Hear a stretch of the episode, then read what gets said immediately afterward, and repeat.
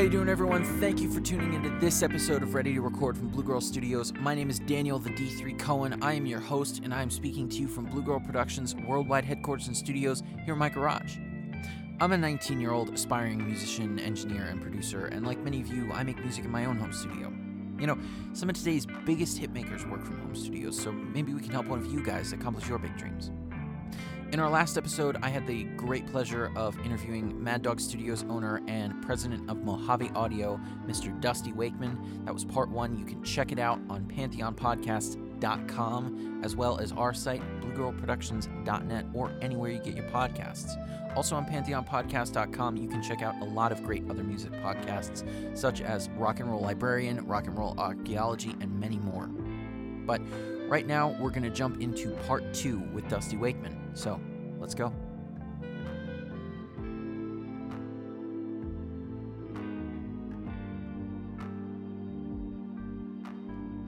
When we started, there really wasn't much in the middle of the market.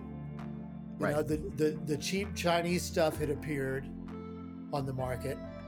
And then there was the old standbys, you know, Neumann, AKG, uh, those companies. Sennheiser. Sennheiser. There wasn't a lot in the middle. And we were the first to manufacture in China, but use high end American components like Jensen transformers and, you know, new old stock JAN tubes and all of our FETs and resistors and capacitors. They're all sourced here. They're all, you know, either made or ordered to David specs. And then we have to collect all that stuff and ship them over to the factory. And fortunately, we, we have a great partner, a great factory that dates back to the beginning of Chinese mic manufacturing. And that's a whole nother two hour conversation, that whole history. But we're very fortunate. We have a great engineer that we work with. Him and David and he have a lot of respect for each other. And they're smaller. Um, and we've just been very fortunate in that relationship, very high quality. Our you know we have very few problems. The biggest problem we have is is the american made tubes. That's what's more likely to to fail You know, Right. the, the workmanship and everything of of our mics is is really great. And we we burn in all the tube mics for 24 hours. All the mics get listened to and signed off by david personally. I don't know how scalable that is because we're growing. I don't know if, and he's getting older so I don't know if we'll always be able to do that, but at this point, he's still doing it. He he listens to every mic. You know, the quality's real really good. Very few problems, but yeah, we were the first company. A lot of companies are doing that model now. There's a lot of competition at the middle ground, but but we were really the first to do that, and it's worked out really well. Right. If your vocal audio is any indication, it's been a fantastic model for for you guys and for everybody who's followed it. I am curious since I've been looking at it and I was initially scared before we hit record because you don't have a pop filter on it. Uh, but seems not to be a huge issue. What is the mic you're running right now? That's an MA50. That's our, our kind of we call it our starter Mojave. It's 599. It's uh it's the only one we make that doesn't have a transformer. It's transformerless. And I see. we're big transformer people here. We're all about transformers. But Neumann makes a mic called the TLM 103 that I am not a fan of. I Yes. think it's not a nice sounding mic, but they sell boatloads of them because it says Neumann on it. And I really challenged David to go after that mic. I said, here, you know, take a TLM 103 and make it sound. What would you do to make it sound good?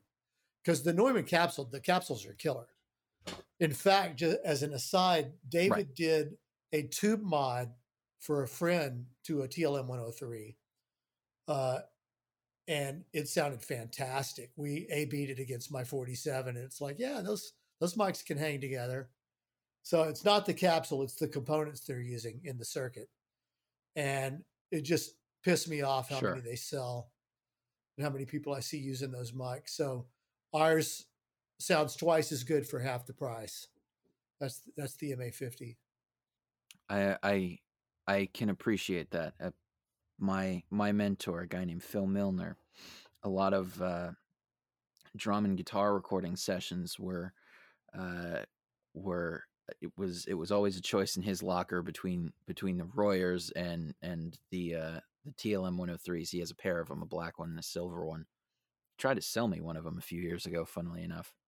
Um, but uh, I don't know. As much as I appreciated the Neumann gear, I I was I was always more happy when the Royers were on. Yeah, on that's the tracking sessions. that's understandable. That's understandable. Um, I I I do admit though I I would love to get at least one and uh and uh find some interesting schematics. I'm I'm a tinker, so I I I love modifying gear. I I think no no instrument I own right now I haven't touched or modified in some way. Um, so I'd I'd love to get a, at least one of them and and see if I can improve the sound just um on my own time. But speaking of that, I'm I'm curious. Um, you as a president of a microphone company, uh, what do you think when people do mic mods and and and and personalizing equipment in in in that way? I think it's fantastic. I mean that part of the Mojave story that we didn't really touch on. In the '90s, David, the Chinese mics were appearing, and David liked to tinker with them. Same thing, get a hold of them, take a $99 um, MXL 2001, and play around with it and make it sound better. And of course, his thing was tubes, so he would add a tube and a and a transformer. So he was having fun doing that. And he just had a before Royer Labs started, he had a one man shop in his garage in Fullerton and would do stuff like that just on a one one off basis. And in 2001, he published an article in Tape Op magazine. I can't remember what it's called, but you can look it up. It's like from Berlin to Barstow or something like that. It's called, which is a, a desert ref, reference um, on how to take a, I read it years ago. I don't I don't remember the name either, but I I, I did read it. Yeah. Yeah, well, it tells you how to take one of those mics Fun and, article. and do a tube mod on it. So that got a lot of interest. So the guys at Royer, Rick and John and David, this is before I came on board, decided to offer a kit that you could buy. It was 350 bucks and it sent you all the parts you needed. It sent you an ammo case to build the power supply in because David loves to build stuff in ammo cases, being the desert rat that he is. And his his cabin is on the edge of the 29 Palms Marine Base, so there's plenty of ammo cases to be had out in the desert. And the more rusted they are, the better. Uh, he also builds headphone amplifiers and power amplifiers in ammo cases, all sorts of cool stuff.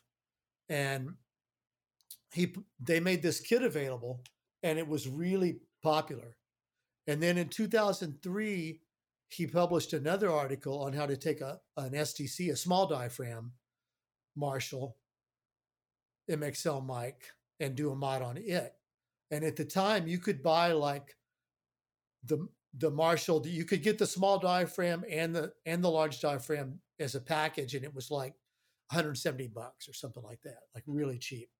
So these kits were really popular, but in fact, they were way too popular. And the thing that you learned is the kit business does not scale. Uh, it's great as a small little thing, but when it gets big, you've got people all day long calling David Royer, who is it's incapable of having a short conversation about anything technical, on the phone all day long helping these people troubleshoot because they built the thing and it doesn't work. And you know maybe they switched pin one and pin six, who knows? On the XLR, it could be, it's usually something simple, but way way too much labor intensive uh, to be to be scalable. So that's when they decided, you know, we should actually just manufacture Mojave, you know, these mics under the Mojave name. And that way we'll have quality control and we can do it the right way and get out of the kit business. And that's what led to the birth of the first MA200. So we have a whole history with kit. I just got an email yesterday, somebody wanting to know if we had PC boards, and we still have a few PC boards. You know, I shouldn't be saying this on a podcast, but I will anyway. We still have a few left from the kits. Uh, if you look at the tape op articles, you had to make your own PCBs. But if you knew about the kits later on, we actually, you know, David had them made. And we try to hang on to a few, you know, once a year somebody will ask and we'll sell them a couple of PCBs for their kit. So I'm all for it. I think it's great. I mean, we do get some questions on the Mojaves on like, well, I want to change this or that. And our response is usually A, it won't work, and B, why would you want to do that? But I understand, you know, if you can swap it, you want to swap it just to see what happens. So I'm all for it. I think it's great. Cool, man.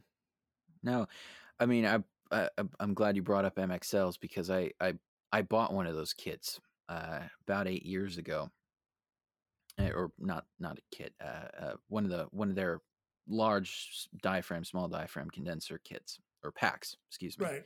Um, and and they had gone down to under a hundred bucks. Wow.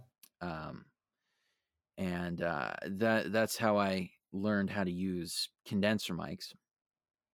And uh, nowadays they don't sound particularly good. I the the only actual MXL mics I use are a pair of MXL ribbons that I bought for 50 bucks each and what I use them for is very very heavily uh compressed, you know, crushed to hell room mics. Right. Um Right. And they're probably great at that. They probably work they- work awesome. for uh an effect like that, they're fabulous. Yeah, But, they're you know, not they're not giving you all that stuff you'd have to filter out anyway. So Right. Right. Um well you should you should do the tube mod.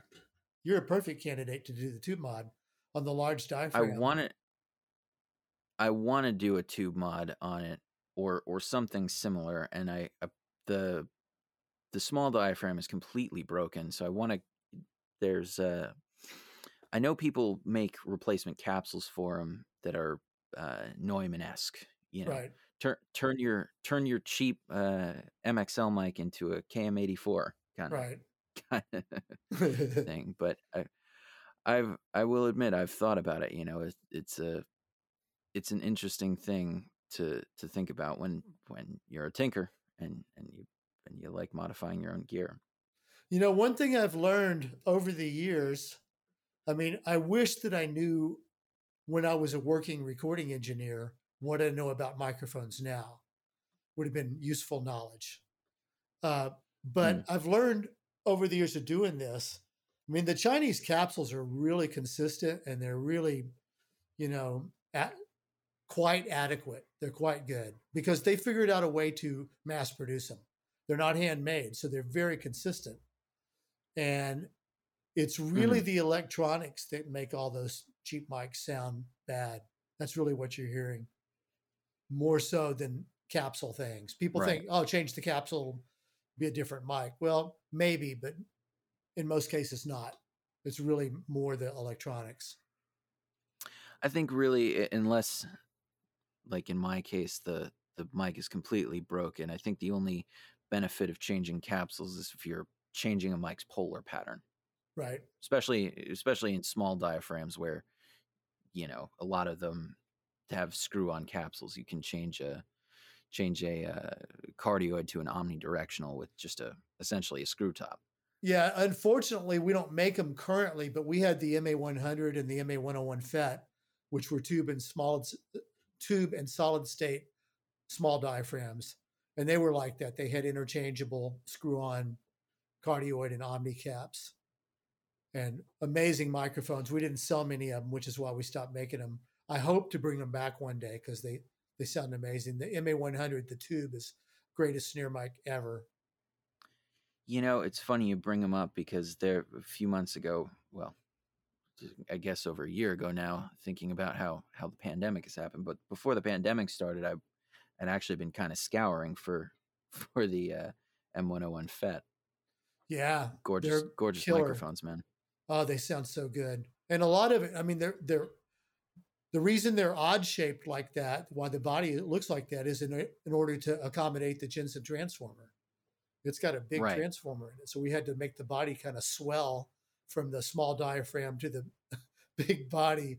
I never was crazy about the the look, but I didn't know anything about design, and it just kind of came out the way it came out. So probably if we re-release those mics, we'll do a an update, a cosmetic update on them, but wouldn't change anything with the sound. They sound fantastic. I I completely agree. You know, it's funny uh, that you bring up the the design of the M101 FET, the the shape of it, because to me it always looked like some of the uh, audio reference mics. You know, those really they really are small, and Right. then they blow up just to just to get the XLR connector on the back. And is that a Um, good thing or a bad thing for you? Aesthetic is in the eye of the beholder, if you like it or not. But I don't know, though. I always thought that the M101 was a unique aesthetic compared to a lot of the uh, traditional small cap condensers out there. Right. Well, it, was just a, a matter of, you know, form following function because I know nothing about design. Now we're working with a, an industrial designer. Colin found this great industrial designer, and all the mics that are in the pipeline right now, he's helped us with. And it's kind of like hiring a graphic designer for your website or your logo or something. It just, even though you may have the idea, it just get, takes it to that next level. And this guy's great. We're just loving. We'll send him a picture and say, we want to combine this mic with this mic and make it look like a Mojave. And, you know, what we get back is way better than what I conceived in my head. So, um, we, if we bring those mics back, we'll probably run them through him and let him spruce them up a little bit. One thing the one on one FET had that was interesting because they sound so great on drums, we put a pad on it so that you could use it on snare drum or on you know really loud stuff. But we just had a, a little push push switch that was inside the mic because the only time it had a lot of headroom. The only time mm-hmm. you need the pad is if you were putting it on something really loud, like up close on a snare. So in order to engage it, you had to unscrew it, press one button. It was really easy to find. Screw it back, and a lot of people didn't like that. Got a lot of you know, negative pushback. That's like, I don't want to open the microphone. That's too scary. And we kind of thought, you know, well, we trust you. You'll be okay. So I would probably change that too. I would probably make it an external pad that people are more accustomed to on that mic. Sure. That mic on hi hat and underneath the snare, and an MA100 on top of the snare, and that's that's living, man. I can't say I disagree with you. Hearing those mics uh, in demos and seeing what they could do, it I'm excited to find some. Uh, I'm excited to find some of the small caps on on on the used market since you don't make them anymore, um, and I'd be intrigued to see if they get made again. And Um, just FYI, if you do find some, we do have a few of the capsules left, replacement capsules. So if you find one that, you know, if there's a problem with that, we do have some. Cool. Because you've talked about drum mics, um, I am curious of the Mojave lineup. How how would you mic a complete drum set? Well, it would depend on the genre, number one. I would either use MA 300s. I would most likely e- either use MA 300s or 301 FETs for overheads. And the reason I picked those over the 200 and the 201s is they have pads. So if you need the pad, Hmm. you have them there. If I'm doing jazz or acoustic stuff and not going to need the pad, then the 201 or the 200 would be would be great. Um, I use 200s forever on drum overheads, and they just work great. Um, but I like the versatility of the pads if you're doing louder stuff. For acoustic music, you know, non like hard rock stuff, I like the tubes. If I'm doing like rock stuff, I really like the speed of the fets. I like the way they pull the snare drum up. They're just a little faster. And we're talking, you know, a 10 or 15% difference. And it's not night and day. I mean, it's hard because any of our Sure. mics work great on overheads. I mean, the, when I used to do the Dwight Yoakam records, especially the later ones where we had like ridiculous budgets to spend, I used to always rent a pair of 251s for drum overheads. and our MA1000, that's basically David's 251. So I haven't actually personally used. Those on drum overheads, but I know they would sound gorgeous. But the ones I do have experience with, those would be my choices. But I've got a friend, Wally Ingram, who's a top, top drummer here I in town. Him. You know Wally? I mean, he's got a pair of MA50s on drum overhead and loves them. And he's actually experimenting with different models now. He'll probably end up with a pair of 301s overhead. Um, the 50 is amazing, but without a transformer, it just doesn't have quite that transformery bottom end that the other mics have. There's just no way around it. Right. I I I can understand that. You know, a, a lot of the stuff that I do is jazz and funk. I'm I'm in a a, a jazz and funk band. I've been in it since I was nine years old. Um, and you know, in the time of pandemic, it was you know we we just started to try and get uh more clients in my studio, and then the pandemic happened, and eh, you know as as I it was great for me because it got me uh, got me figuring out uh, ways to uh, mic drums, figure out my room, figure out what I wanted from from microphones and preamps and things like that. And um, I could I can definitely understand based on what you're talking about uh, how how the the transformers in mics like a 201 or a 200 or in 30, 301s and 300s with pads uh, would be useful, especially in a situation like mine where it's a lot of jazz and funk. Right.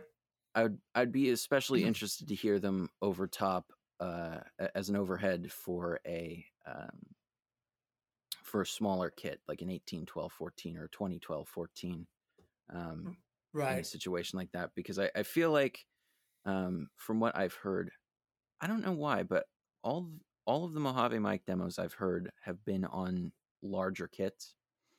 Right. Um, I, I'd be interested to see uh,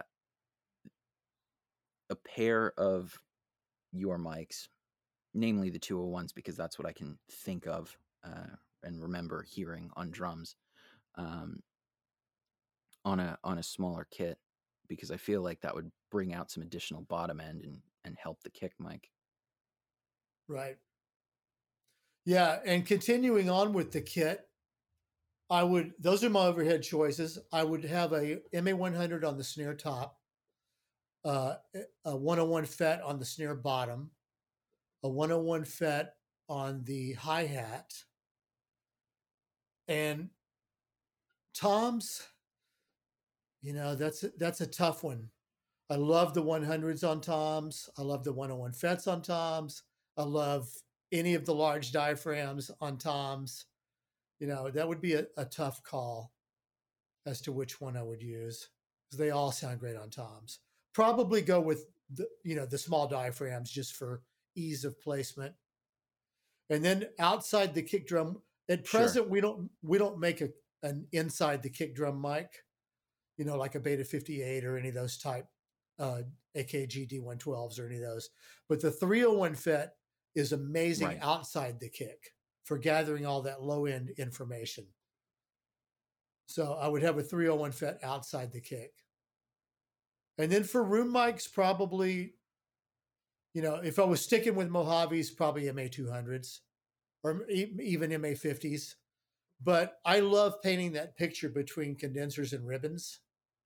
So most likely I would have a mm-hmm. pair of Royers pair of 121s or my 122s. I've got the 122 Mark IIs, which I really love, that have those out in the room. Um, I got a funny story for you for about sure. Small jazz kits. I got a call. Do you know who uh, Richard Perry is? Famous producer. I know the name. I don't know him well, but I. I he did the Pointer yeah. Sisters. He did Harry Nilsson just a legendary guy, you know, a generation before me, known for being out of his mind, brilliant guy, but out of his mind to engineers, like ho- horrible to engineers, abusive. and I got a call. I was driving back from San Francisco. I was on the five, and I got a call from Ellis Sorkin at Studio Referral Service and saying, "Hey, you want to do a Richard Perry session tonight?" It was a last minute thing. It was with Rod Stewart, and I'm like, "Sure." I mean, you know, Wow. at this point in my career, this was towards the end of. It was probably like early 2000s, and I would do stuff that I would have said no to before you know, I would I would say yes to just for the experience. You know, it's like, yeah, what's he going to do? Make Sure. me cry? you know, I think I'll be okay. So it, it's when you know Rod Stewart made three albums of the American Classic Songbook, uh, and they were huge records. And this was for the first one of those. And I can't even remember. I'd have to look it up. What American Standard song it was they did but they needed to get in that day because there was some elderly piano player, jazz piano player, that they wanted to have on the session, and they had to do it that day. So they were going to schlep all the way to Burbank, and and do the session. And they knew I had a good piano and we could do it and everything. So I showed up, and the drummer showed up. He was this Right. elderly jazz drummer and had one of those tiny jazz kits and I put up my Royer SF12, mm. which is the stereo, overhead, and put up a snare Right. mic and a kick mic. And he said, "Hey, you know, hey man, aren't you going to mic up my kit?" And I said, "Look, you play, I'll record, and you come in, and if you're not happy, I'll put as many mics up as you want." So he played a little bit, came in, and he was like, "Oh man, I love it. Don't touch a thing." So that was just an SF12 on a one of those tiny, you know, perfectly tuned jazz kits. You know, it just sounded so good, and Right, I- everybody loved it. I presume. I presume open bass drum. Uh, you know, I can't remember. Honestly, can't remember. I think that I think the kick drum had a, a head on it. I think it had a front head on it. Most jazz kits do have a but n- front head on them. But no, but no muffling. Is that's Oh, yeah, that's yeah, yeah, I- no- no muffling. asking. No, no Yeah, yeah. And of course, he was an amazing drummer, so it sounded amazing. And that session was funny because Richard Perry, the whole time, was on the phone trying to get reservations at some like Les Dome or some Hollywood eatery for him and Rod to go to after the session. and and Rod came over. He pulled up in his Rolls Royce with his driver, wearing a white linen suit, and looked like a million bucks. And just I'd never met him before. You know, I've got musicians that worked with him before, but I'd never met him. Could not have been cooler. Slapped me on the back. Hey, mate, how's Mhm. it going? Super like down to earth, nice to everybody, gracious. But Richard Perry never even like really talked to me. I just kind of did my thing. He'd be on the phone and goes, you know, I, I had a U47. I had a the upright bass player was in the vocal booth, and I had a 47 on it down near the the sound hole, and you know he kind of looked over for a second and said, "Put a 451 on the neck." Okay, so I added that, uh, and you know that was kind of it for direction, and we we did the session, and got done, got a take, and there was a mistake in the in the bass track. He made a clam, and they were like ready to walk. Oh, okay, sounds great. Let's go to Les Dom. And the bass player was still out there, and I just re- reached over and said, you know, hey man, you want to fix the thing? He goes, yeah, punch me in. So I just did the punch in, and you know, no big deal. And Richard Perry looks at me and was like, you just took control of my session. And I'm like, oh shit, here it comes. He said, I like that, and walked out. And that was the only time I ever spoke to Richard Perry. But I got a great story out of it. And I did get a platinum record out of it for recording that one song. So, in fact, it's there's Rod right there. Oh, as they do. Yeah. I, I, I can do. understand that. Not, I, I, well, it's it's funny. I was I was the troops once, uh, a long time ago. At this point, well, a long time ago for me, the nineteen year old. But uh, I worked for a pedal company, Hawley company, tiny, itty bitty, and uh, you know, I, I I'm I'm gonna be talking to EveAnna Manley next Monday, and and if she's the if she's the goddess of uh, the, or the queen of of tubes, then my then my uh, my boss Theo Hartman, we could call him uh, the king of transistors. We made seven different fuzz pedals. Oh wow, man! And, uh, I'm ra- amazed by how many pedals there are. If you think there's a lot of microphones out there, look at pedals. Jeez. Right, right. Well, you you got to look no further than the. I I mean, we're both bass players. Uh, the, the bass community. You, you think of you think of bass players in in the old school sense is like you know, plug straight in uh, either the board or or B fifteen, and you're on your way. These a lot of these guys have some crazy pedal boards. I think no further than um, Juan Alderete or or Janek Gwizdala, and I think of you know their walls in their home studios are just covered in pedals. You know, Wow. Do you know who Um, Miles Mosley is? again, another name I know, but I I don't really know his uh his He's a, reputation. he's a young guy. He's probably in his 30s, but to me, he's you know young guy. Part of this LA jazz scene that Kamasi Washington came out of, Mhm. and Thundercat. Thundercat plays electric. If you don't know Thundercat, you got to check him out. He's monstrous. No, I I do. It's it's funny. I I have because I'm connected to the SF jazz scene. I actually have mutual friends with him and his brother Ron. Um, he I actually heard a recording of him. Just strange aside, I heard a recording of Thundercat playing upright. That was a that was an interesting one. I've I- never if I heard him play remember- upright. If I can find it, I will I will send it to you. Um, Well, check out Miles was- Mosley. He's all over our website, but he's an upright player. But he plays. I mean, he he has his acoustic one and plays traditional. But his main Mhm. thing is is um, playing a blast cult bass, and those are made to be amplified.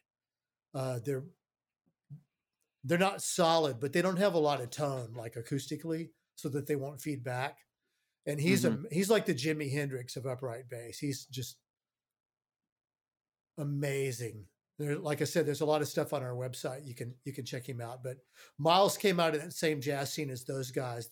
Uh, Tony Austin, the drummer, producer, engineer, who works with all those cats. They're all all buddies and Mojave users. But yeah, Miles on the upright bass with the pedals is just amazing. I'm pretty much a tradi- traditionalist, but I do like my my octave divider, my octave box. And you know, I've played a little funk and used an envelope filter before and a chorus and you know, I love uh for when I'm doing sessions for people, you know, amp plugins, SVTs and B15s and stuff Mhm. like that. A lot of times if I do something for somebody, I'll give them the raw track, but then I'll give them a process track with what I think sounds good for the song and what I played through. Because a lot of times I need to play through one in order to get the right feel. No, I've I've done that myself. I mean, that's that's the that's kind of the modern thing to do, isn't it? It's it's it's funny that you mentioned that you mentioned that. I I uh I did I I jokingly call it my crowning achievement. I I played upright bass on a metal album. Oh, cool. Cool. Um, a very a very funny uh uh, my buddy Jack Messing who just moved down to Culver City a few months ago. He's like, "Hey, you play upright, right?" I was like, "Yeah." What's up? He went, uh, could you could you be on my on this track? I went, "Sure." What is it? He went, uh, "It's a metal track in five different time signatures with a Oh, Latin cool. section in the middle of it." And so I went, "Okay." And I when I when I did it, I sent him along a, a dry track and a process track. Um, you know, it's it's what we got to do nowadays, right? Yeah. Make, Yep. make ourselves uh make ourselves as useful as possible. But my my favorite thing is still running through. uh I can't. I, I'm not sure if you can see behind my right shoulder, but that's a 64 Bassman with its original 215 cab. Oh, nice. I love it. One of my favorite bass amps, and I've played like big venues with it, is a dual showman. I Mm. love a dual showman on bass with anybody's 410 cabinet, you know. They're gorgeous, man. You know, it's funny that you mentioned dual Showmans because that was the, uh, I believe that was actually the original rig of the Sly and the Family Stone bassist Larry Graham when he was in Sly and the Family Stone before Graham Central Station. So Larry Graham, when Mad Dog was in Venice, Larry Graham lived in Marina Del Rey. And a producer, mm. engineer, songwriter named Preston Glass lived in Marina Del Rey. So Mad Dog Venice was kind of like their neighborhood 24 track studio they would come work in. So Larry got to hang out mm. with him a bunch. And the first time he came there, I was in the other room. I was in the like the lounge on the phone or something. And I hear this just ungodly sound. And I go into the control room and there's Larry playing bass and uh, with his skipper hat on. He would always look very dapper and with his, his admiral's hat and just an amazing guy. I was just going through, I just bought a new scanner at home because I'm trying to scan all these photos that I have to put on the, the Mad Dog Studio Facebook page. And I found his autographed 8 by 10 that used to be on the wall. So it'll be popping up there soon. I'll have to look out for it.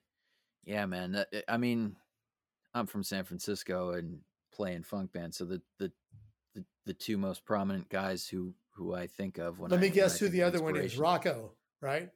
Yep, of course, God. of course. Yep, of course, yes. And then uh, and then outside of that, uh, George Porter Jr. I actually know Zigaboo yeah. Modeliste of the Meters. Uh, right. He's he's a dear old friend of my father's and became a very very good friend of mine. Actually, the kit in my studio he gave me when I was seven years old. No way, that's awesome.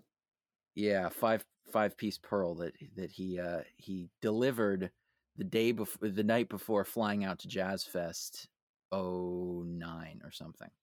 Wow. Well, I'm from Houston, so I was already a Meters fan and actually like saw them in clubs in Houston and Austin way back in the early Lucky. 70s, early and mid 70s. So I've been a George Porter fan since then. And Ziggy lived walking distance from Mad Dog Venice for a while. He lived on one of the walking streets. And so he was in and out of there a bunch. Used to come in. I remember he would he would play on something and then he would say, okay, let me double that. And he would just like want us to bus all the mics down to one track. And he would just like double a fill or double a chorus or stuff like that. I mean, he would tell you what he wanted to do. And it was just genius. It was like, wow, the, the effect that that had. The man you know, he he he loves talking about him being the king of the funky drums. I I can't deny he he isn't. He he he really did invent funk drumming. I mean, oh, yeah. God love James Brown's drummer, but you know, there there was there was the James Brown funk, and then there's and then there's him. right. Yeah, I totally agree. I totally and, agree. Uh, yeah, it's it's just a beautiful thing. Actually, it it's funny. He he's a huge influence, and and of course George Porter Jr. is an, a, a, giant influence. And it's funny that you're also a, a, a Houston guy and talked about ZZ Top because my number one instrument is a modified uh, Japanese 51 reissue precision because oh cool both because both Dusty and George Porter played basses. Right, right. Cool, man. I had a beautiful, I think it was a 79 Tele bass. It was ivory colored that yet again I didn't play for too long and then sold it that I wish I still had.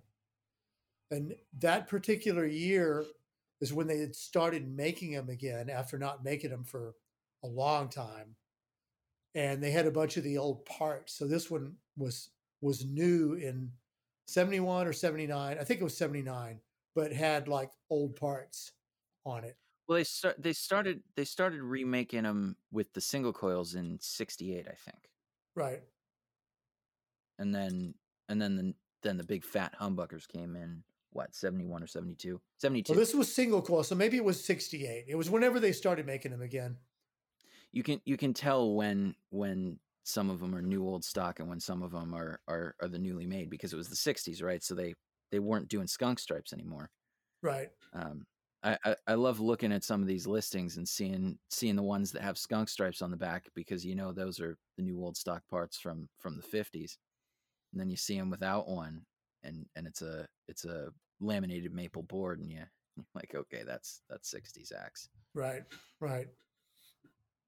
Those things got expensive too man that you used to find 68 to 71 Tele bases for you know three grand they've now doubled and I think and I the- bought mine for eleven hundred when I got it. I can't remember what I sold it for, but it was a lot more than eleven hundred.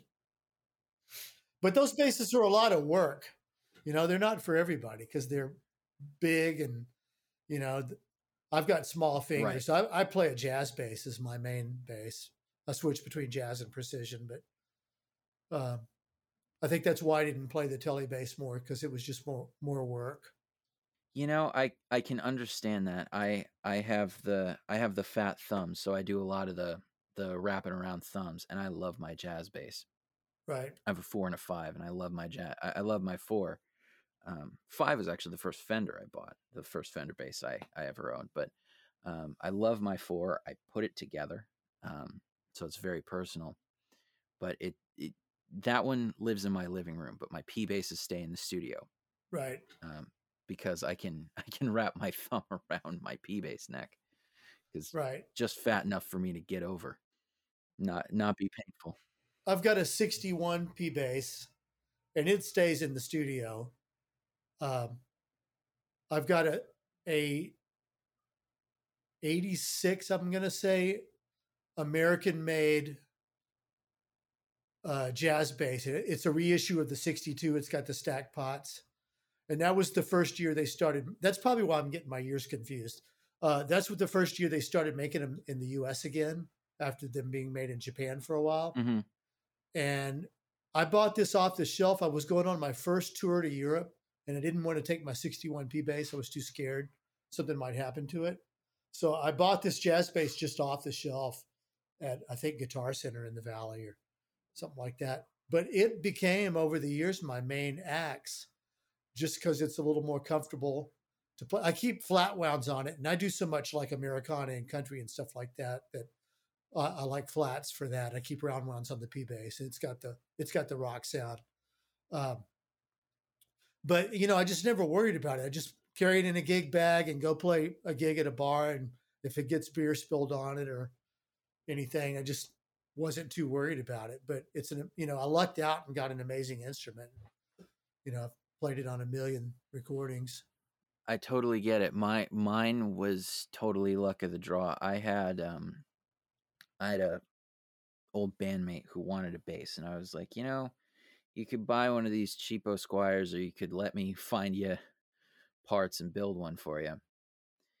And it's going to sound utterly crazy, but I I have one of the best instruments I've played in a long time that I put together, and the body and neck came from one of the '70s uh, Squier things. Oh wow. You know the the Squier the Squier '70s uh, thing, and of course, you know, I, I mean, I I I'm sure uh, the custom shop hardware and electronics that I put into it have have a lot to do with it right. but uh, I lucked out paying paying sixty bucks for for a body and neck, and I sanded off the Squier logo because it was half sanded off anyway by the guy who I bought it from.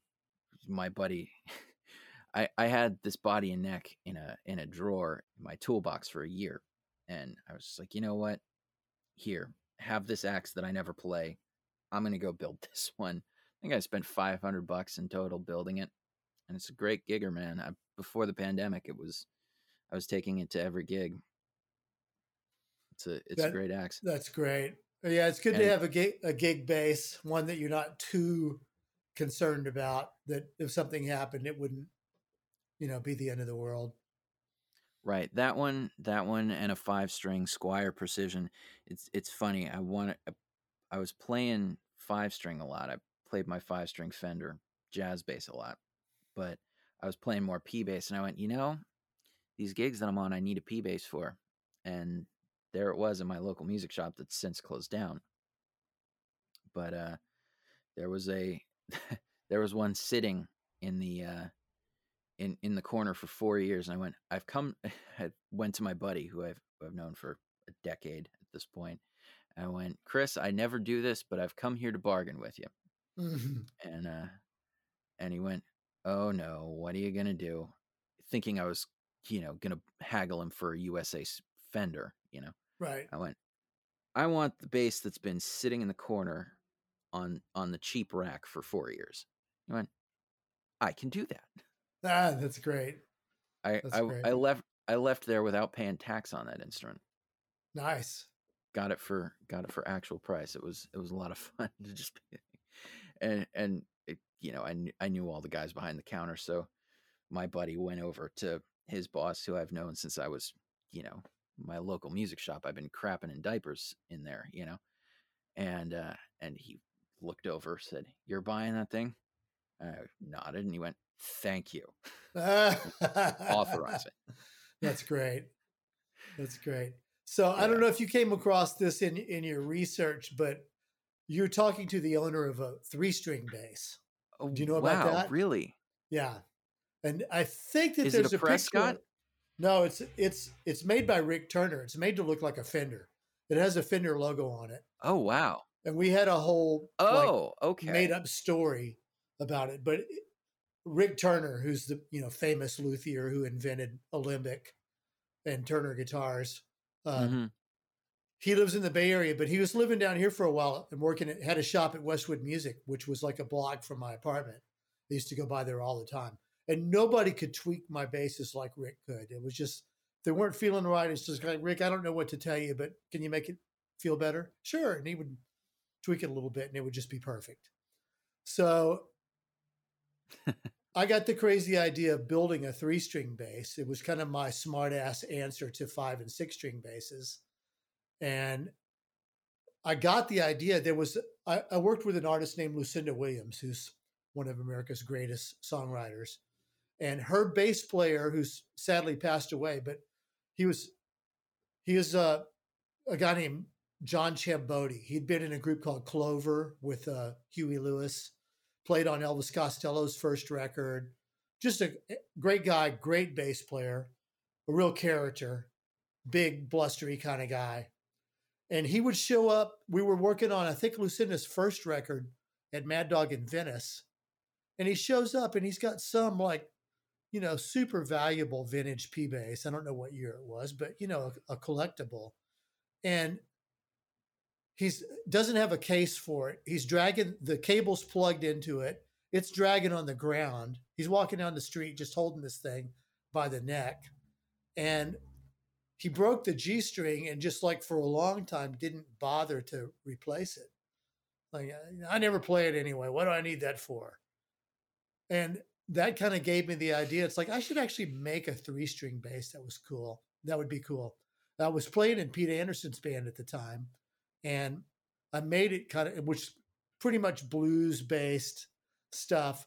I made it kind of as, like I say, just a smart ass statement and asked Rick Turner to build it for me. And I thought we would just use cheap parts and he could throw something together and it would be, we'd have a laugh and that would be that. Well, he would call me up and say, Well, I found this really nice body. Uh, it's only going to be 200 more. And I'd say, oh, okay. And then he called me up. I found this great neck. It's a jazz neck, and I can sculpt it down, you know, to where it's proportional for three strings. Okay. So the whole thing went like that. And it ended up being like, I don't know, $1,200 bass by the time I was done. And this was, this was in like late 80s or something like that. So not sure what today's prices would be, but that was a good chunk of change uh, to spin. But it's an amazing instrument. It's got heavy gauge La Bella flats on it. It's got foam underneath the bridge, underneath the strings at the bridge, and I kept the uh, the the bridge cover on it, and it's got foam in there. So it's a total like thud master with the foam on it. It's just this great James Jamerson kind of sound, and played it on a lot of records and a lot of gigs. And for a while, it was my main bass.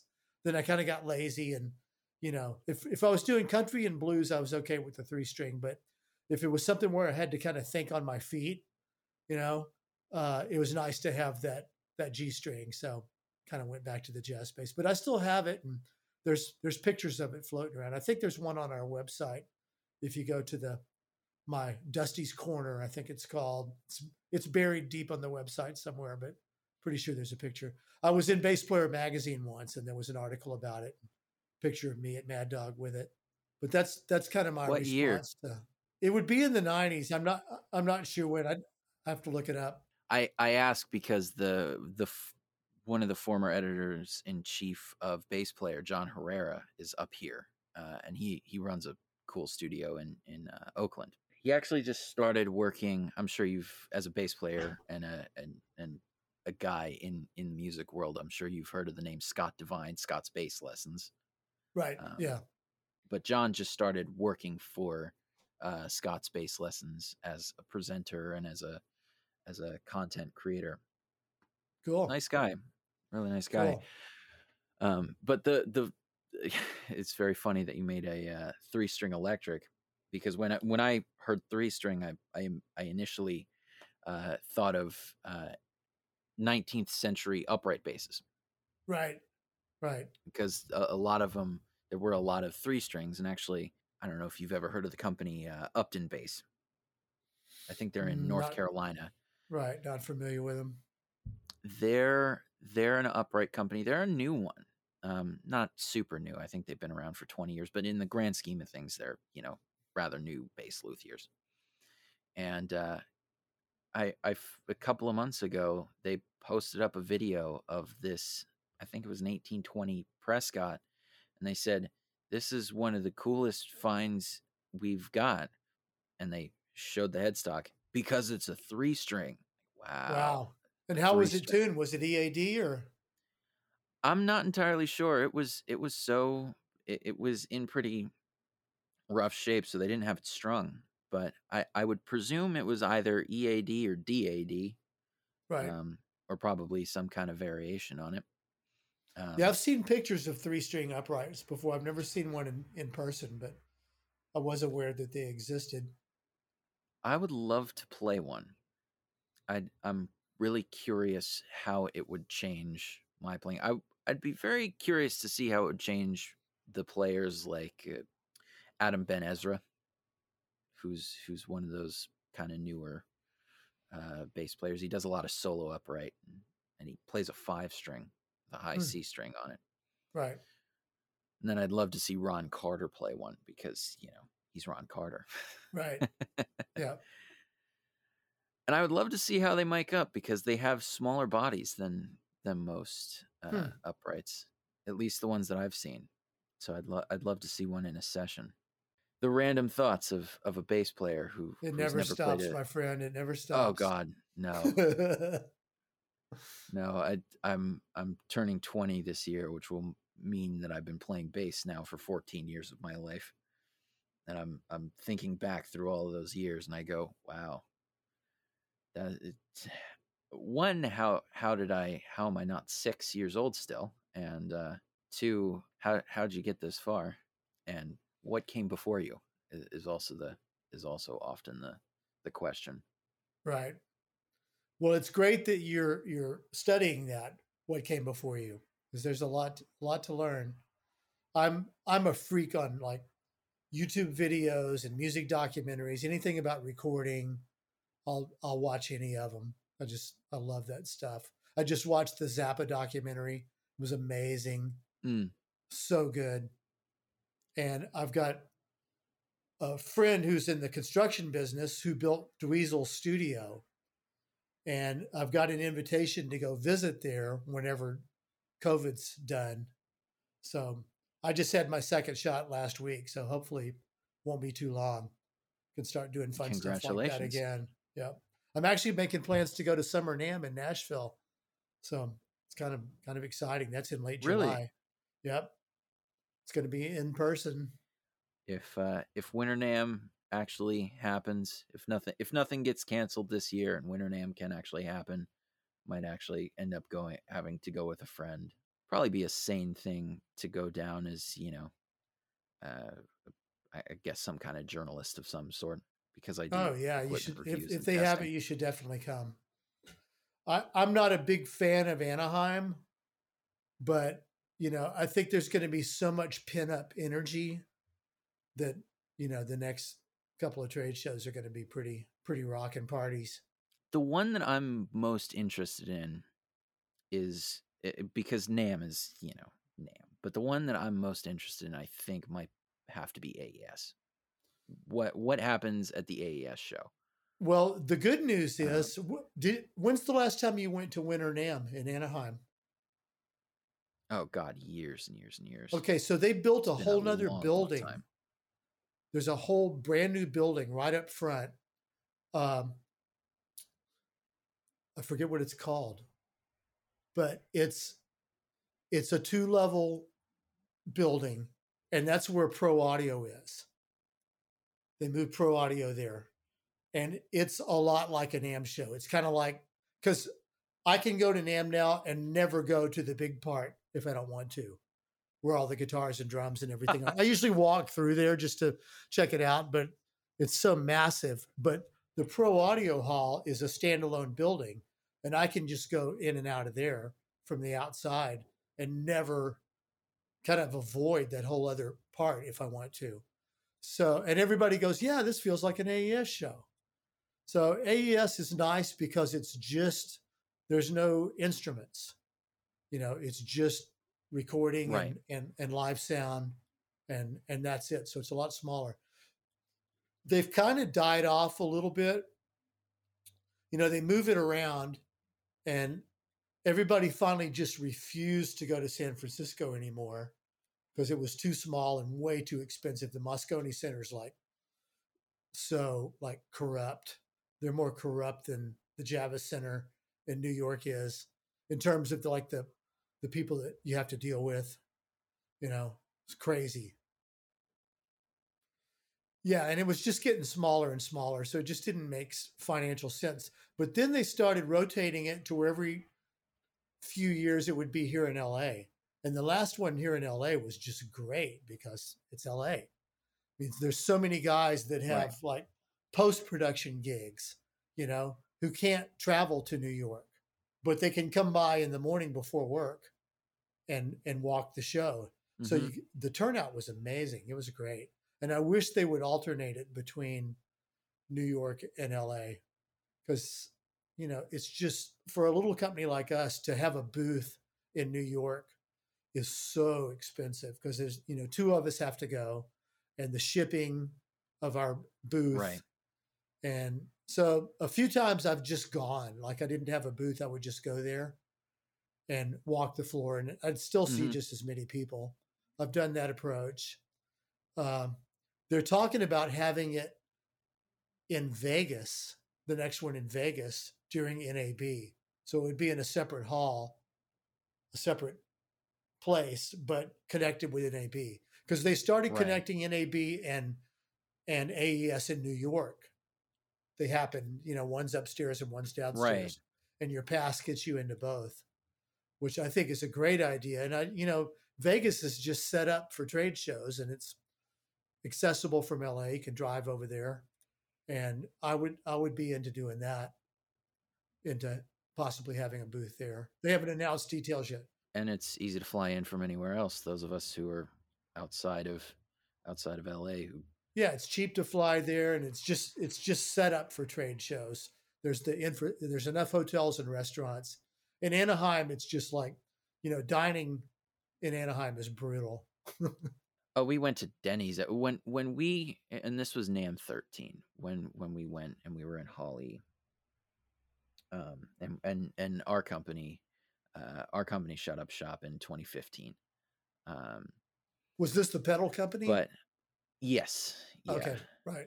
And I I felt kind of I felt kind of bad because we were uh, actually the the head of the the head of the company who I, I actually interviewed a few uh about a month ago now.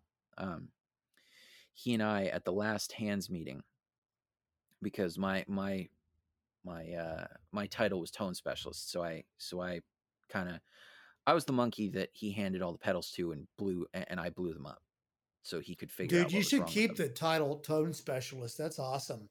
That applies to everything. my card said pedal specialist and I loved that I I Yeah. loved that That's a And good one. I like also, uh, tone specialist better though.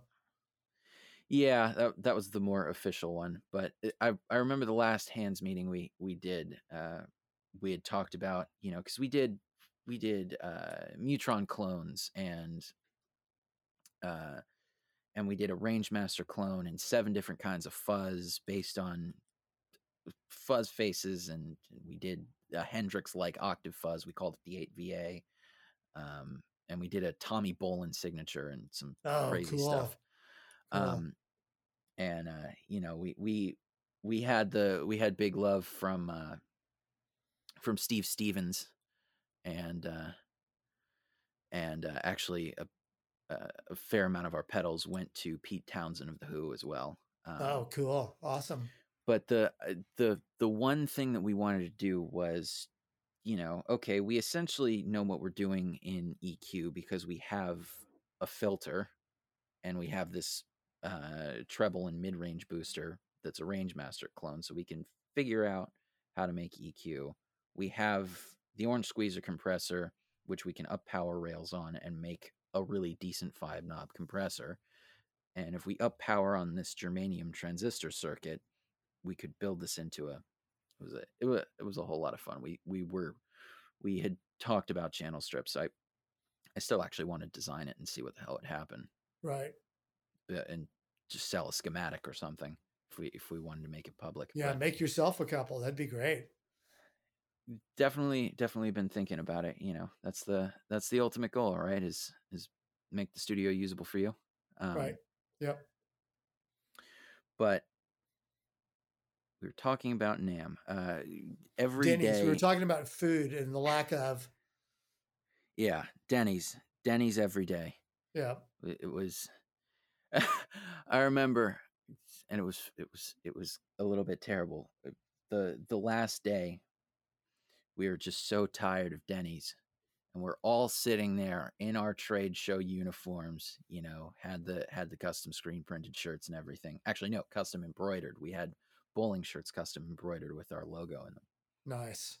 and uh and I remember our uh some of some of our reps who were who were reps for for some smaller shops in the UK walked by and went, "You guys look sad." And I remember my boss looked at them and went, "It's fucking Denny's. Of uh, course we're sad." I love it.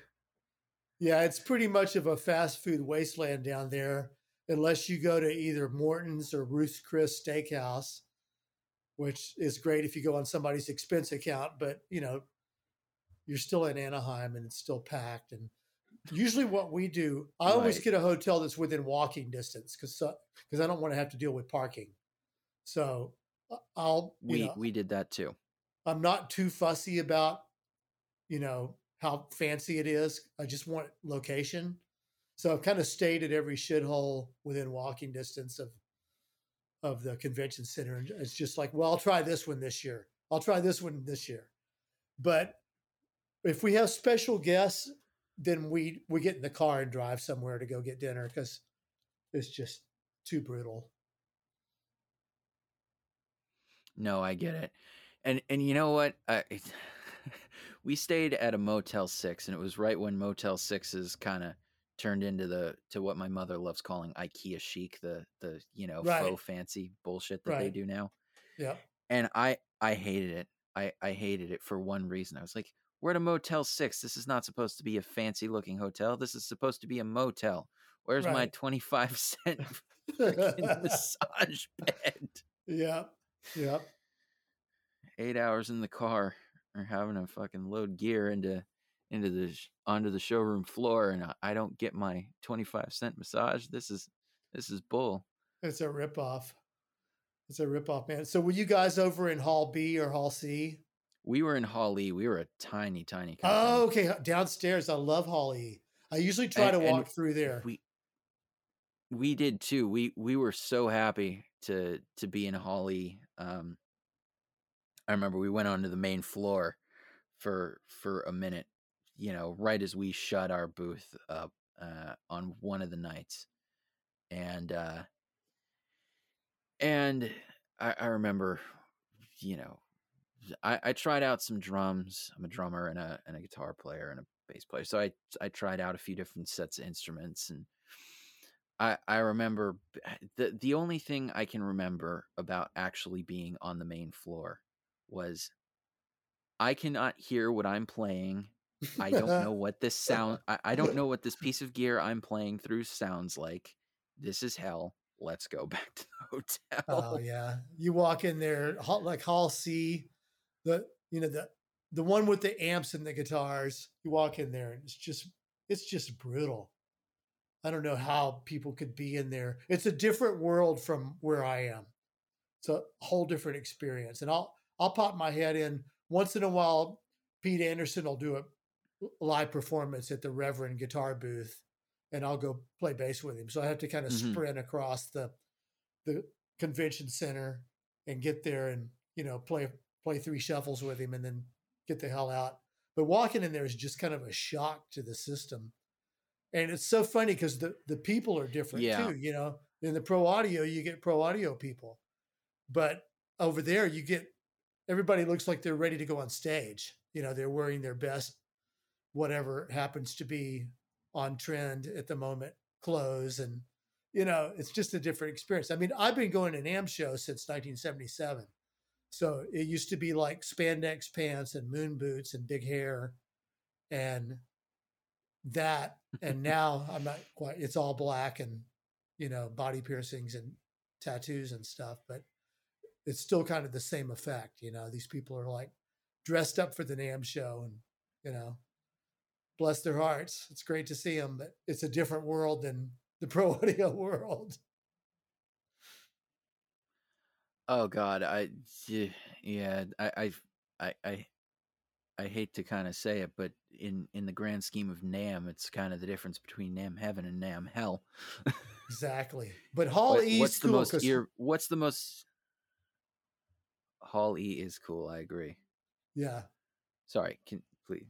Well, Hall E, I mean, you've got acoustic stuff down there, you know, lots of acoustic mm-hmm. guitars and handmade folky kind of stuff. But then you got like anything that's new and weird is going to be in Hall A. I mean Hall E. And that's what I like to see is like a lot of times they're only there for one trade show. You know, they're not successful, but you see some cool cool stuff down there. It's fun to see. I remember when Royer Labs was in Hall E, the first time I saw them at a trade show. It eh, was in Hall E. What would what would have that been? Winter ninety eight? Maybe, yeah, probably so. Ninety nine. Yeah, and it's funny right. because you know when I was at West LA Music, I would go all three days. I was store manager, and it was the game was to see how many fancy, expensive dinners you could get out of reps, um, and what kind of perks you could get. Right. But then over the years, I started going less and less, and I kind of got it down to where I would go on the first day. I'd go on Thursday I'd be there by 11 at the latest, and I'd be out of there by mid afternoon. It's like, uh, well, got to beat the traffic back to LA. I'm out of here. And I would just kind of do a speed trip. And mainly I was just there to see people. Maybe there was one or two products I was interested in, but it was mostly just to see my friends that that's the only time I saw them in the flesh was at NAMM shows. And then finally I was just like, you know what? Right. I don't really need to do that anymore. And I'd stopped going until I started at Mojave, and then it became part of my job. So, you know, now I've been going back since 2005 for all the days. Well, now I don't do Sundays anymore. I bail right. on Sundays. My staff does it. I actually caught viral meningitis there about six years ago, and was in intensive care for four days, isolation, intensive care for four days, and on my back for two months.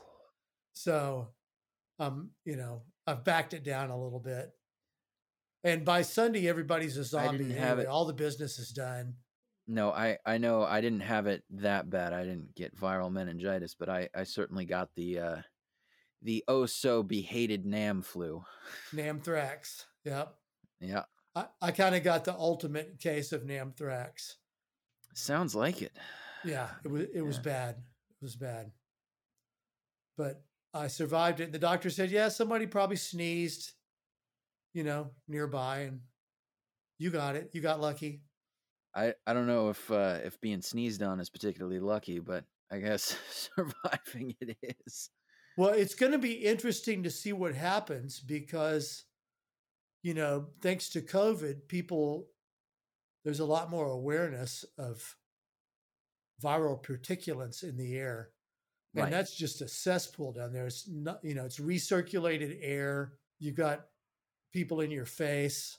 You got lots of hugging going on. And I'm a hugger too. So, you know, that's part of the deal. I am as well. Yeah. But we just keep a, you know, huge tub of Purell. And anytime I touch somebody, it's straight there. And just try to keep it as clean as possible. But I don't know what it's going to be like in the future. It'll be interesting. I'm know? sure. I'm I'm sure at least the first one back will be wearing these. Yeah, I'm I'm fine with that. I'm more I than don't happy to. either. In fact, I I wear glasses now. I didn't wear glasses for a long time, but I would wear glasses at the NAMM show because you get those spitballs. Yep. Somebody in your face, you know, somebody from God knows where in the world who's drinking beer at 10 a.m. and getting in your face, and you know, you get the little spitballs, and it's like, fuck, there it is. I'm infected. So I Right. started wearing glasses just as for protection. I didn't tell anybody why, but just some light colored shades. That that's helped. I I haven't had Namthrax since since then, fortunately. I'm not real keen on getting it again, but you know, that was just the thing. You go to the NAMM show, you come home and two weeks later you got the flu. Yeah. I don't know how some people survive it. It's uh, I don't know how some people enjoy the the whole ordeal. I mean, I know people try to get in for you know, it's the NAMM show. It's the NAMM show. It's the NAMM show. Must go to the I- NAMM show. It's the holy grail. When I was when I was young, I loved it. You know, when I was mid twenties and manager of West LA Music, it was a blast. But not so much now. It's work. I mean, I love seeing my friends, you know, and I love showing off our products. But it's it's a lot of work. It's pretty grueling. My- You know, I'm 67, so at my age, I I don't go out at night, just dinner and that's it. I don't go out to shows and but you know the shows used to be amazing you know the parties would they would spend so much money on those and you would see like major major artists there after hours and you know stay up all night doing that and be back on Right. the floor at 10 in the morning it's just the way it was the interesting thing too is you know it used to be a sales show yeah. like you know and a lot of the a lot of the booths still have like little offices and you'll see guys sitting there having meetings and they've got a sheet out and they're taking orders from their dealers but you know the way the business is now at least for us i mean there's sweetwater there's vintage king there's a handful of other dealers and that's it and we go see them you know we don't we go to fort wayne or we go to detroit or wherever right.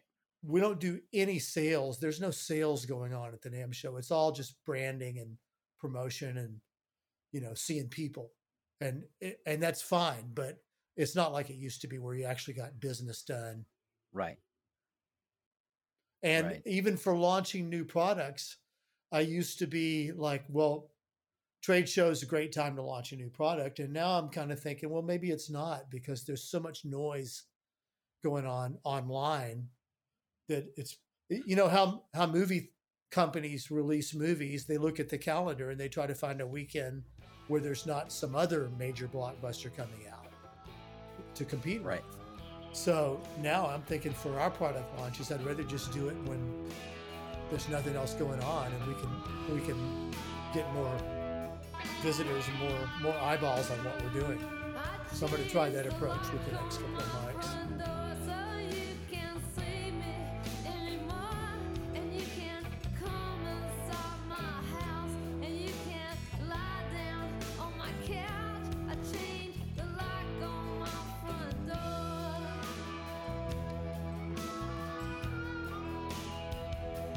When talking to a guy like Dusty Wakeman, I often am intrigued by how the conversation goes.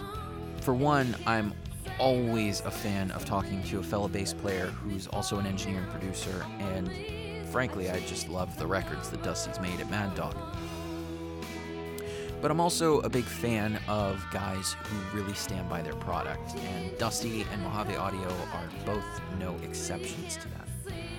The products are phenomenal, and they really stand up to a lot of people and a lot of companies that are way above the price range of a Mojave microphone. Hell, I would put a lot of the Mojave audio stuff up against some of Al Schmitt's favorite mics, like an M149 Neumann or U47.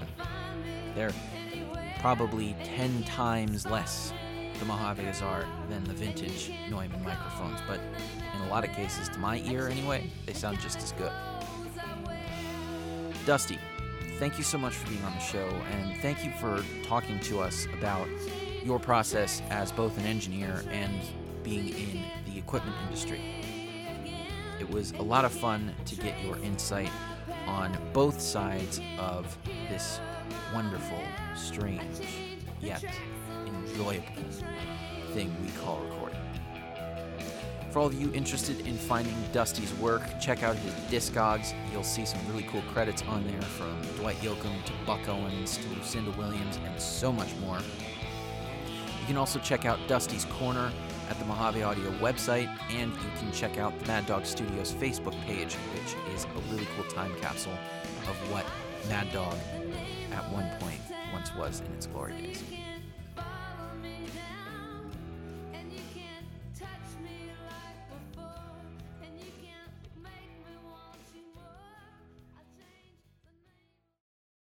Welcome to Gear Talk. Now, this one is a special one because this is a portion of the interview that I decided to save for this very part of the podcast. It's got a lot to do with Mojave Audio specifically and some new releases from Mojave coming out this year. So let's jump in.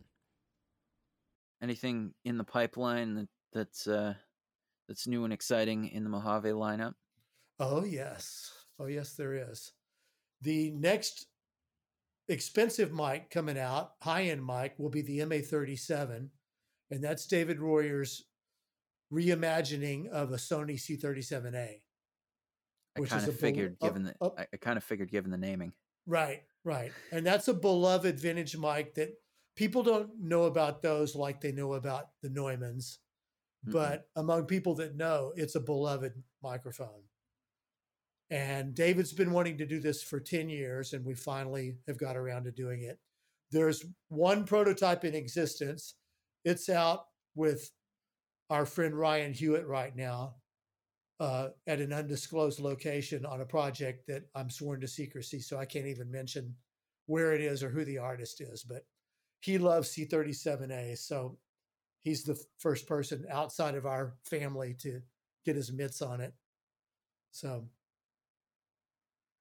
that'll be coming out hopefully by June 1st, I'm hoping. And then we're working on a, a, a, handheld dynamic. We've never had a dynamic before. And it's taken me years you to haven't. find. Um... No. Well, David doesn't like dynamics. See, David, you know, David is an autistic genius. and in his mind, everything is recording classical. He's not into drums and bass and, and mm-hmm. guitar amps it's a miracle that the Royer 121 revolutionized guitar amp miking. But that's not what he designed it for. He designed it, you know, to have a stereo pair picking up an orchestra. That's how he thinks.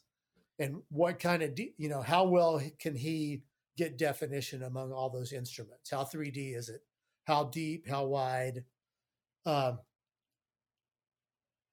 so that's what he designed mics for. So all these years, it's like David, we need a dynamic mic to just we should have one.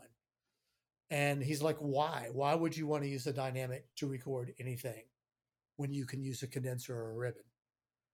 And it's like, well, because I can give you a list of reasons, but he didn't really relate to my list of reasons. You know, you can't really take a ribbon mic on stage and crank up the monitors and, you know, have beer soaked spit into it or a condenser, a large diaphragm condenser, you know.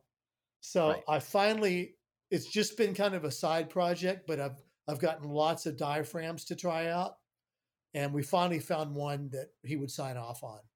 So that'll be the MAD, and hopefully it'll be out this summer. Well, I've got two pro- prototypes of that, and I've had it over at Wally's house. I had it on his snare drum next to an SM57, so we could compare them, and it it kicked ass.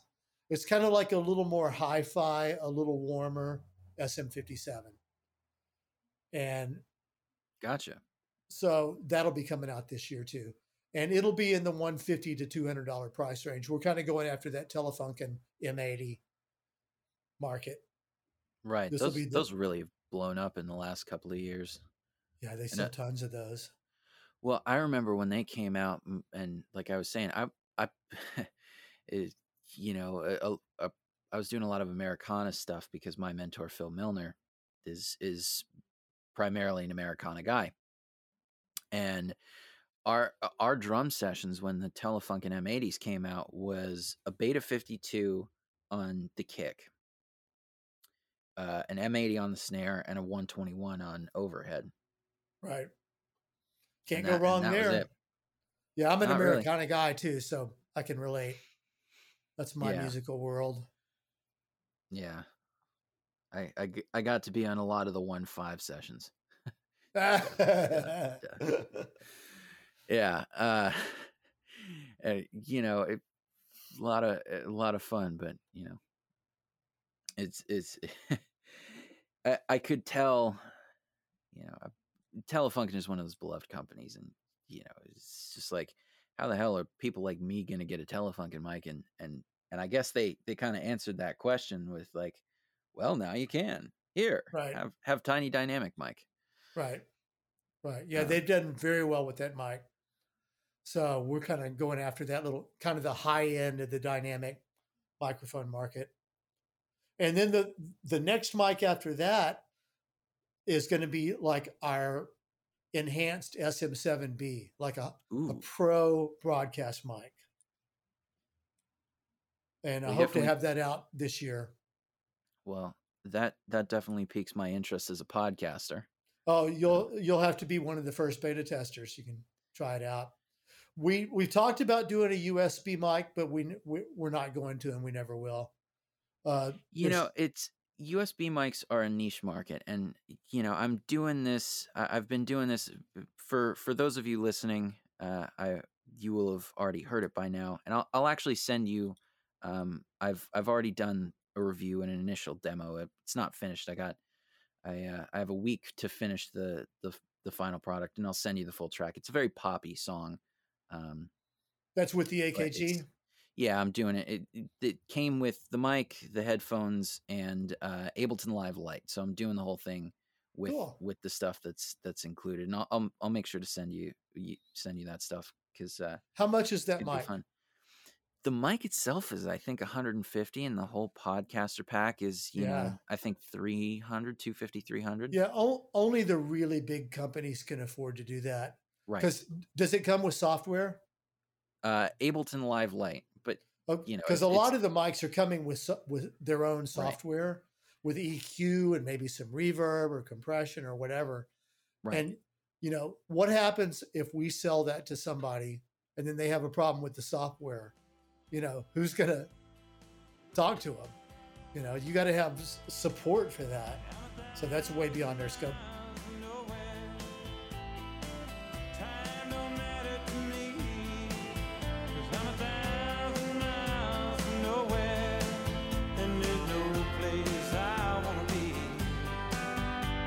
This is Music from Blue Girl, and today is a follow up on my chat about bass pickups in last week's Gear Talk. Now, if you missed that, I spoke in pretty great detail about pickups I have installed in my 1951 reissue Fender Precision bass. Now, I have broken a bunch of pickups in this bass. It's pretty much due to the flatwork design that has not changed really since 1951. And as much as it is an annoyance to break pickups, it's also been kind of nice because it forces me to get out of my comfort zone and change and try different pickups. The latest addition in the instrument is a 1951 single coil style hum canceling P bass pickup from Nordstrand Audio. This thing has been really fun. Compared to a traditional single coil, it is hum canceling, obviously, with the dual coil design, and has a really nice bottom end. It's a lot rounder than the traditional single coil, which, don't get me wrong, I love that tight sound, but a bigger bottom end from this bass has been a lot of fun to play with. I've also paired this pickup with another Nordstrand product, which is essentially what I consider to be a dual tone pot, though frankly I am not remembering the name correctly. But I will be sure to link this product below in the description. What it is is a push pull pot with two separate capacitors on it, essentially making two tone pots in one. This is a lot of fun for me because there is a lot of added deep low end, which for me, as a synth bass player and somebody in a jazz fusion band with a lot of electronic elements, it's been helpful. Likewise, playing with the Americana stuff, which really in live settings does not have a drummer, it's been nice to be able to fill up that extra space. Now, it's also been a lot of fun for me to use because oftentimes in my previous use of this bass, I had a push pull with a coil split on my 1951 stacked single style precision bass pickup from the Seymour Duncan Custom Shop. So having a push pull back in the instrument is really nice. So I'm going to stop yapping. If you want to hear more about the pickups that have been in this bass, go check out last week's episode. But for now, here is the demo of a no name new song for Danger 8 with quad tracked guitars, a very basic drum track, and bass guitar with this Nordstrand P pickup in my 1951 Fender Precision bass reissue. Enjoy.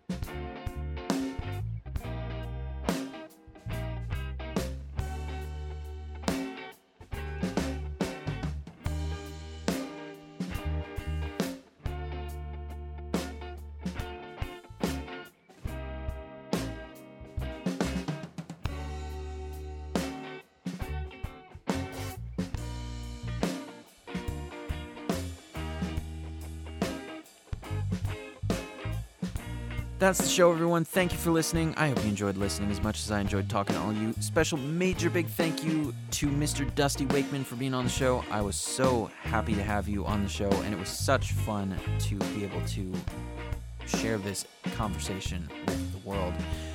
Tune in next time. We're going to have Miss EveAnna Manley on the show. She's going to tell us how Manley Labs came to be and what's going on